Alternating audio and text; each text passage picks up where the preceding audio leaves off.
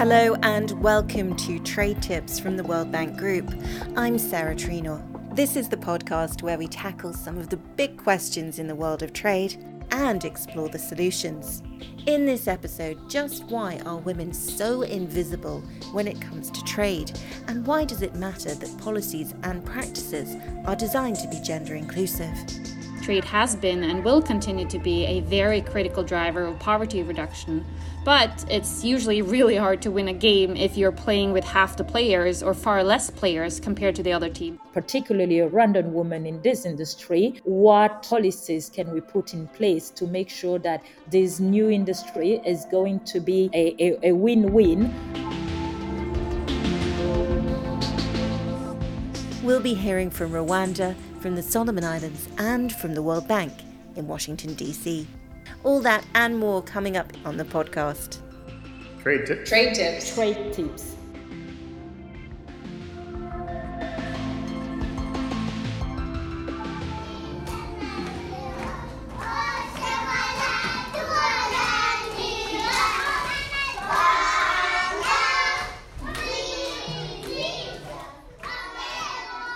The sounds you're hearing are from a trilingual nursery in Kigali, the capital of Rwanda.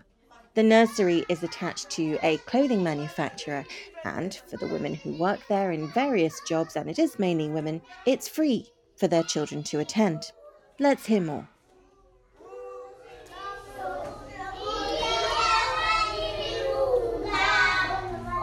Okay, so hello. So my name is Maryse Mbonyumutwa. I am Rwandan-born, but I do have dual nationality. I'm Belgian as well. I'm currently based in Kigali. I've been involved in a new project since 2018 in Rwanda. So I've been in this business for the last 23 years, working mainly with factories in China and Southeast Asia for major retailers in Europe. So that's a little bit about me. I just launched also a new project, which is a brand called Asantii, a new Pan-African brand that we hope will be a catalyst for the fashion, garment and textile industry. I asked why she chose the name Asantii, similar to the Swahili word for thank you. Us as a collective of designers coming from 12 different countries in Africa, I thought that this is the best way we could give a subtle thank you to a continent. So why did you start an Africa-based manufacturer and brand? Why was that aspect important to you? When you are in the garment manufacturing industry and you've been to Bangladesh, Vietnam, Cambodia, you really do realize the job creation potential of this industry, especially for young women and for the youth. Being in an industry that can generate so many jobs and comparing with the unemployment crisis we have on the continent, that in 23 years of industry, I've never seen an African brand that was global or selling elsewhere as well. For a continent of 1.2 billion people, not having a global brand, it was a pity. Explain to me a little bit about how you see the role of women in this kind of industry and the role women play more generally in the garment trade. In our industry, the part of women is huge. On our four sites in Rwanda, where we now have close to 5,000 workers, we've got over 80% of them are women. The only criteria to start in our factory, you need to be Rwandan and over 18. And unfortunately, I can't remember who rightfully said it, that the poorest man on earth is a woman. So you tend to have a lot of women in our industry. So how have you designed this manufacturing and fashion business with all of its various logistical issues and challenges to put women at its heart? So first of all, we do have a free lunch for all the workers. Then we have set up a nursery. We introduced also free sanitary pads for women. To your question about including women in this type of work and environment, it's key. We know from countries like Bangladesh that the garment industry can be transformational in terms of jobs.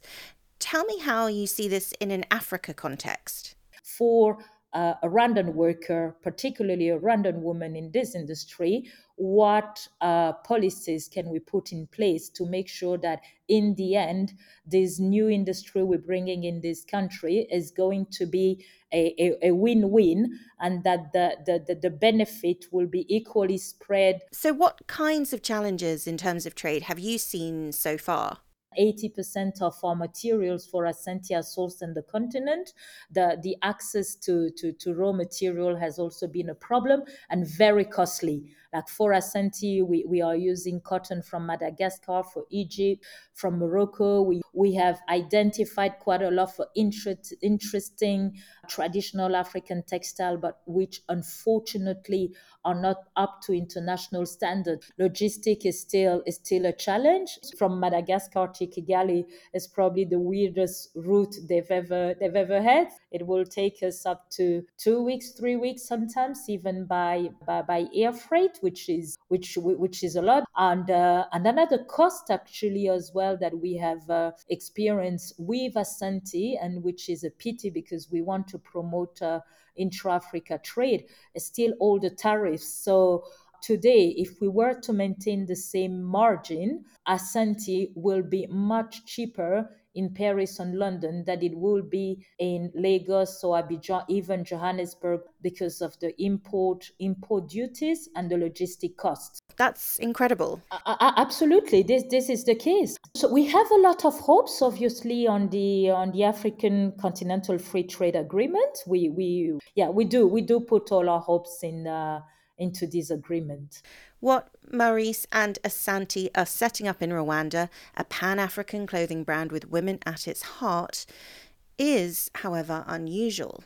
I wanted to hear more about some of the issues small-scale female traders can face, so I started messaging Diana Yates. She's a cocoa exporter and processor, amongst other things, and her company, Cathliro Trading, sources its cocoa from hard-to-reach parts of the Solomon Islands, where she's based. Hello, Sarah.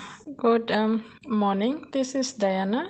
There are instances that you're being a female, you're not being notified. If there are upcoming events, I do cocoa, I do chocolate, and there are certain events that happen around the Solomons, but I'm not sure if it's because I'm a female. My main aim is to create job opportunities for those that are living in the rural areas, those young people who drop out from schools.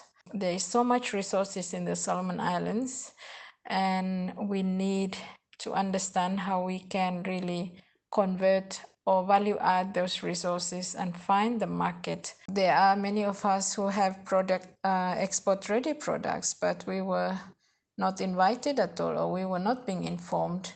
If we sit back and we do not explore, we will be at the disadvantage. So what's going on? I wanted to hear more. Yes, so hi, my name is Heidi Stensland-Warren, and I'm a senior private sector specialist at the World Bank Group, where I lead the World Bank's efforts on trade facilitation and gender. Heidi, why does it matter that we have women participating in trade? Our research at the World Bank has shown that trade can substantially improve economic outcomes for women by increasing employment and wages, creating better jobs, and lowering costs. And countries which are more open to trade and investments, in fact, have higher levels of gender equality. And by creating a more gender-friendly trade environment and attracting more women to participate in international trade, we can improve economic outcomes for women. But at the same time, though, we see that there are fewer women-owned firms that import or export goods compared to men in most countries, even if they make up half the population. And compared to men, women traders often face policy and legal obstacles and gender-biased sociocultural norms, higher tariffs and non-tariff barriers, and lack of access to technology, finance, and education. And some countries do actually not allow women to fully participate in the economy, and these countries are less competitive internationally, particularly those countries with export industries that globally have high women employment rates. Trade has been and will continue to be a very critical driver of poverty reduction, but it's usually really hard to win a game if you're playing with half the players or far less players compared to the other teams. And what kinds of policy issues are we talking about here? You know, no country overtly imposes tariffs according to gender, but implicit biases can amount to so-called pink tariffs that put women at an economic disadvantage. And what this means is that tariffs of goods that women typically trade or consume, such as agriculture goods, textiles, or other manufactured goods, usually have a higher tariff than other goods.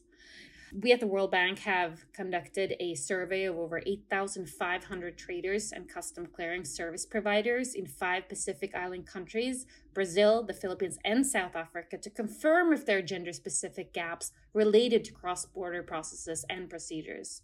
And while the findings of this work depend on the country context, we did see that women generally face more challenges than men with regards to trade facilitation. For example, women traders often find it harder to find and understand official information related to trading goods across borders. Fewer women are represented in trade associations, which are important entities to obtain critical information on trade and help traders provide feedback to government regulators. Similarly, we found that fewer women are regularly consulted by the government on matters related to border processes. And if women don't have a say, then their needs will not necessarily be taken into consideration. When we've spoken before, you talked about some work that the World Bank had done in the Great Lakes region in Africa, where really practical steps have helped facilitate inclusion of women in trade at borders. Can you explain? This is a region that has a number of very busy border crossings, some with over 50,000 traders crossing the borders every day, and most of them are trading in very small scale, and about 80% of the small-scale traders are women. Now, the World Bank has been working with governments and regional institutions for a number of years in the regions to support small-scale traders. For instance, we've helped introduce simplified trade regimes, which covers customs duty exemptions and simplified clearance procedures for low-value transactions, typically conducted by small-scale traders. And this makes it much easier to trade across borders for these small-scale women traders. And the World Bank has also been funding improvements in border infrastructure to cater for the needs of small-scale traders. So, for instance, pedestrian lanes, providing lighting and fencing at the borders. And then we've helped introduce a workers' code of conduct to prevent and mitigate risks of gender-based violence at the borders too. And the improved relations between traders and border officials, coupled with greater accountability and less impunity of officials, have helped reduce harassments from 78% to 45% at one of the borders in the region. So this is really significant. But I'll say that one of the quick wins under one of the projects was the introduction of solar-powered lighting at the borders between DRC and Rwanda.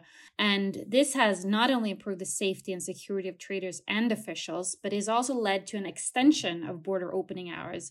And this is of particular importance to small-scale women traders because it allows them to better organize their trading activities around their own family commitments. And for example, at the Goma border crossing in the region, the trade flow is now around 50,000 traders daily, which is double that of when the World Bank project was prepared there. Heidi, Diana, and Maryse, thank you so much for these fascinating insights. It's clearly a huge and complex issue. We hope you've enjoyed this episode of Trade Tips from the World Bank Group. I'm Sarah Trino. Do check out our other episodes where we tackle subjects from climate change and how to make trade greener, to technology, and what we can learn about trade agreements from Caribbean rum cake. See you soon.